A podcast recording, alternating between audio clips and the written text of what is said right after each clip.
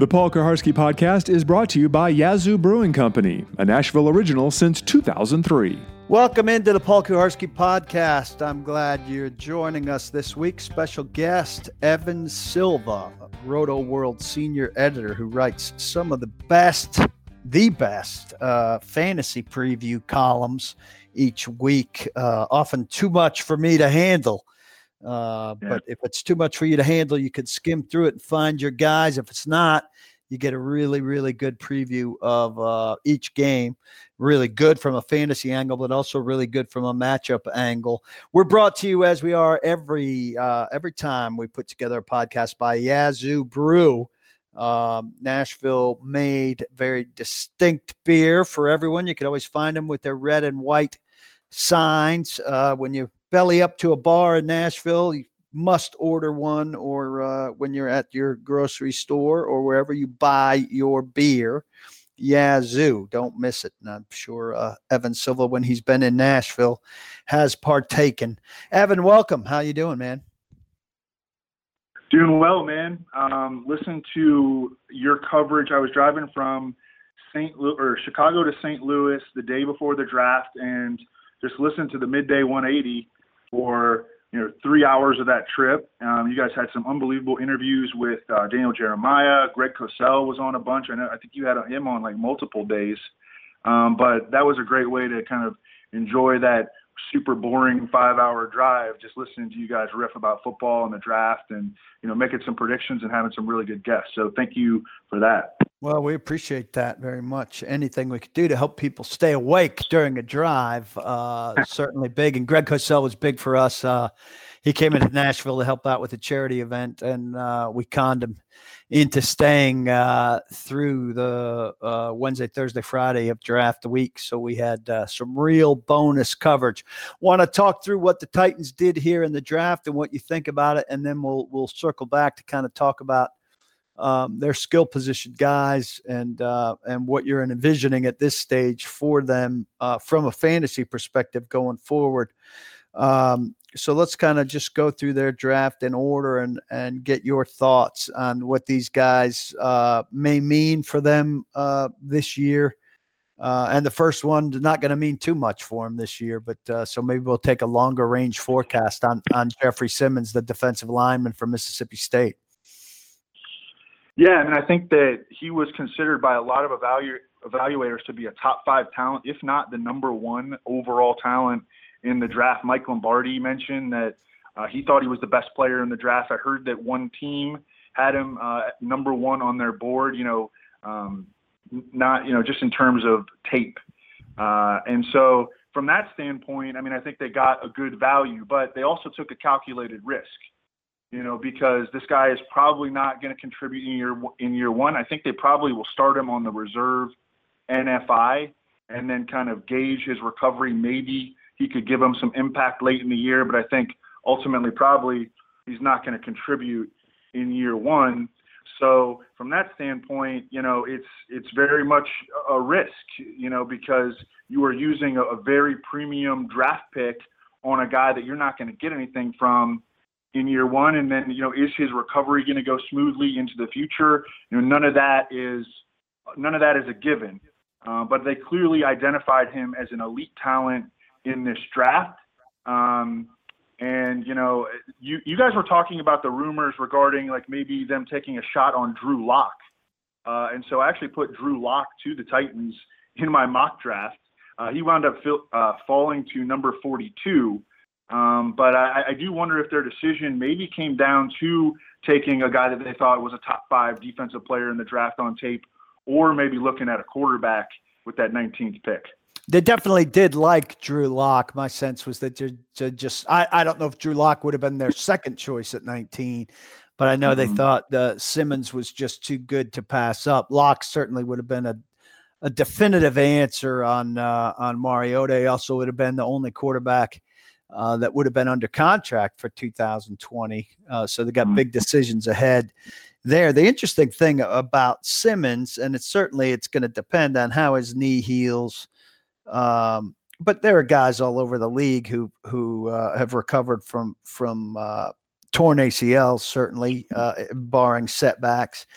Um, you know, if he does make it back, it could be you know October ish, late October when when he's green lit, and then obviously he's missed training camp and and all of that stuff, and he'll have uh, you know a recovery program that he's going through there. If the Titans are in the thick of things at the end of this season, which they may or may not be, obviously, um, two of their last three games against the Houston Texans could be determining factors in the AFC South or in the wild card playoff race. I'd be a nice guy to have added just before going into those games to have uh, teaming up with Jurrell Casey, pressuring Deshaun Watson, chasing uh, Houston running backs is certainly an X factor. Not the ideal way to be bringing in your top um, draft pick, but um, you know if you get to that point and his timetable uh, coincides with uh, with the playoff push in the last month, um, it, would be nice to be bringing him in that way, certainly, uh, and it's probably the best the best they can hope for out of him this year. We debated a lot, Evan. This this uh, you know as a first round pick, bringing him in in what's likely to amount as a red shirt year, if not predominantly a red shirt year. You're giving up a fifth of his contract uh, as as you sign him you know, and how much is is that worth it? And we went round and round until until we got dizzy. It's a hard thing to determine, you know, where that line is. If you've got him as a top five guy at 19, is that worth the trade off for giving up a, a fifth of his contract? And they obviously decided the answer was yes. Yeah, that's a really good point. You know, and it's really four cheap years, and then you know you have the fifth year option, which is what the average of the top ten players uh, at the position. So you're yeah you're you're kind of you know you're foregoing 25% of those four cheap year, years. So, I mean, there, there's definitely some significant downside, but they clearly just love the player. Uh, word is from uh, our resident scout, Blake Beddingfield, that they really liked Erik McCoy in the second round and that they really liked Irv Smith in the second round.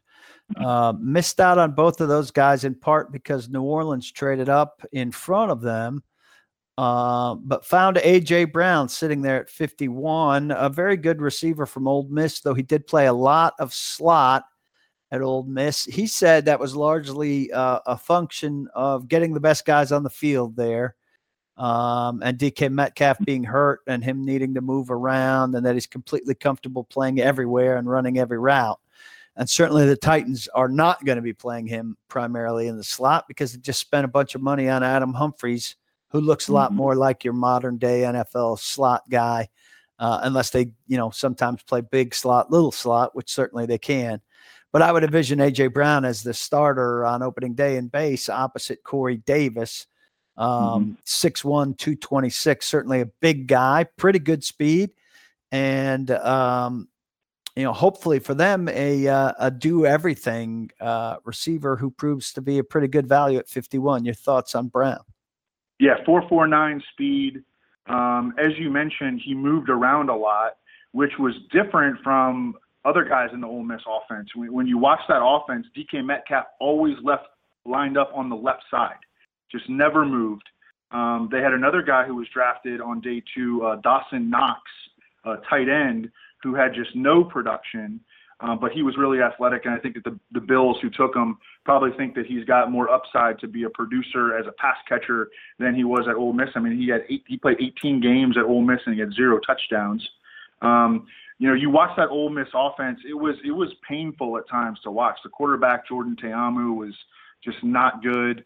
Um, and the only guy that I thought was exciting to watch in the offense, and that's including DK Metcalf, because he would just line up on the left side and run like go routes and you know sometimes they throw him screens but the only guy that was fun to watch i thought was aj brown in that offense. Um, you know he left as old he left after three seasons. He he set Ole Miss's all-time records in receiving yards and 100 plus yard games.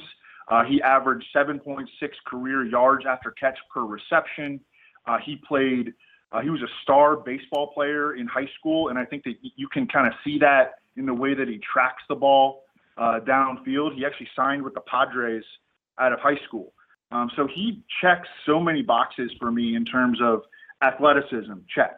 In terms of um, production. You know, as Ole Miss's all-time leader in, in receiving yards and 100 plus yard games, check. And then when you watch him play, and because he moved around so much, he was a good route runner. You know, he became a good route runner because he played slot and outside.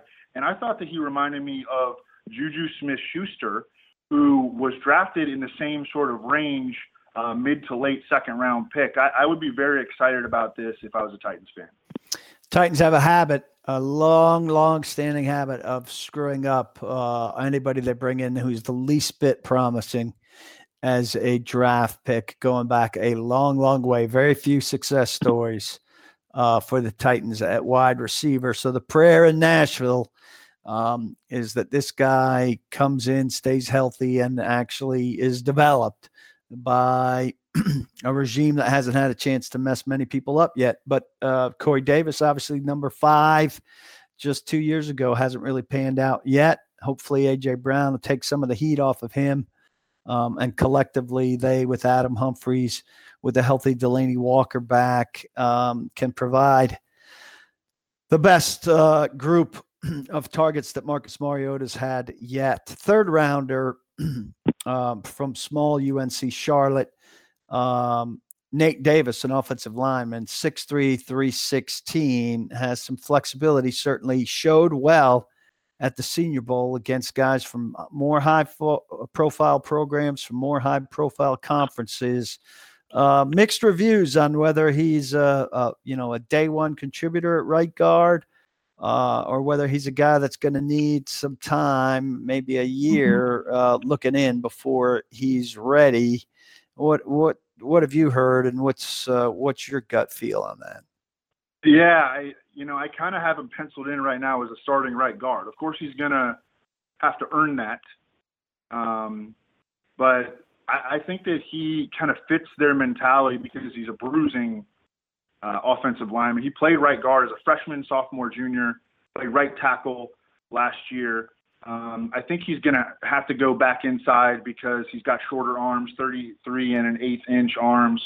Um, but I mean, he's he's a drive blocker, and I think that that's you know my my impression from listening to Arthur Smith, you know, uh, commit to Derrick Henry as the the focal point of the offense this year. I think they're going to want to be a bruising team up front, and I think that he fits that mentality. Um, this offensive line has kind of underachieved, I think, o- over the past couple years. It's looked good on paper entering seasons, and it just really has not delivered. Um, and you know, hopefully this year they can they can keep it healthy, and Nate Davis can show that he's ready to play because I think he's probably got the most upside of, of any of their right guard options. Yeah, delivered in 2016, and maybe that was a little mm-hmm. bit more Demarco Murray than than we thought. Uh, you know, Quinton Spain probably played his very best. Josh Kline probably played his very best. Ben Jones certainly played his very best. Uh, I think that was his first year here both the guards replaced now. Spain gone, and where did he go? And wound up in Buffalo, I think. Yeah. Kline got uh, he's got a ridiculously good agent because he got a good contract in Minnesota after the Titans got off the hook for uh, I think it was two and a half million dollars that we are going to guarantee. Uh, and now the Titans replace uh, those two with Roger Saffold, a, a proven uh, savvy veteran on the left side. He's going to play next to Lewan and now either Davis on the right, uh, somebody like Pamphile or Corey Levin, or there's still a lot of people holding out hope that the Titans would move Jack Conklin in there and let uh, Dennis Kelly play right. If they're going to do mm. that, they've really been spending a lot of time paying lip service to the idea that Conklin's a, a tackle only. Tackle only. I, I was on board for this. Hey, you got it to get your best five on the field You've got to give serious consideration to moving Conklin to right guard. After I wrote that early in the offseason, three, four opportunities they've had to at least allow for the possibility. And every time they've said Conklin's a tackle for us. Kelly and Conklin are tackles for us. So they're going to ha- have to go back on their word if, in fact, they look at Conklin in there, which I still think isn't beyond the realm of possibility. And they're going to have to decide in a couple days here about his fifth year option uh, which would pay him $12 million uh, in 2020, make him uh, right now the third highest paid right tackle in 2020, which seems exorbitant for a guy who still don't quite know what he is. Had a great, great rookie year with a lot of help, uh, particularly in, in pass protection, um, and who we don't yet know how he is knee wise himself. He came back from the ACL he tore against New England in the playoff game. Uh, missed the first three games of last year, did not play particularly well last year, then re injured that knee to some degree. Uh, I don't think too, too seriously. Finished the season on IR, but Kelly outplayed him for sure. So they have some sorting out to do on the right side of that offensive line for mm-hmm. sure and uh, it's going to be a Derrick Henry reliant team. So, and and Marcus has to stay upright. I'm sure everybody would like to know what that line's going to look like as soon as possible. Yeah, absolutely. I mean, I think that you know the just the Nate Davis pick kind of tells you that they would prefer to use Conklin at right tackle, um, and then Dennis Kelly Kelly is like insurance for you know, he's your swing tackle, but he's, he's your insurance in case Jack, Jack Conklin maybe starts, you know, struggles again or gets hurt again. Um, but I think that I think they're going to probably give Nate Davis every opportunity to to earn playing time early. Just because I just think I just think that from a philosophy standpoint, an offensive philosophy standpoint, he fits what they want to do. That would be uh, that would be an ideal scenario. We're visiting with Evan Silva, Rotoworld's senior editor uh, who writes the best preview fantasy columns in the country and much, much more. Uh, what we're going to do here is take a short break. I'll give you my sales pitch. You've uh, you've heard uh, us break down top three picks in the Titans draft. We're going to come back, break down the other three, and then talk about the Titans as a fantasy team with uh, with their skill position players. But you only get that if you're a member of the site, uh, and if you're not a member of the site, well, bet you you stop at Starbucks Starbucks periodically, or drink uh, a fancy beverage periodically and uh, if you had one less or one more, you could probably afford five ninety nine a month. You get uh, the full podcast. You get membership to our private Facebook page. You get everything I write. You get everything Blake Beddingfield, the former Titan scout, writes in guest columns. You get uh, Periscope and Facebook Lives that are private, strictly for our membership. Uh, you get it all, and uh, it's certainly worth five ninety nine a month. If you want to get the yearly, you get uh, twelve months for the price of eleven. A complete steal when you think about all the things you spend that sort of money on. You've got to have the jersey of your favorite player. You've got to have, uh, you know, your tickets to certain games. You know, if you're the fan that you claim to be, you've got to be a member of this site also. Um, so if you're a member, we'll be right back with more with Evan Silva of Rotoworld. And if you're not, no, it's time to go sign up. Then you can come back and listen to part two. We'll be right back. The Paul Kuharsky podcast is a joint production of paulkuharsky.com and Vokal. For more information and more programming, please visit vokalnow.com. That's V O K A L now.com.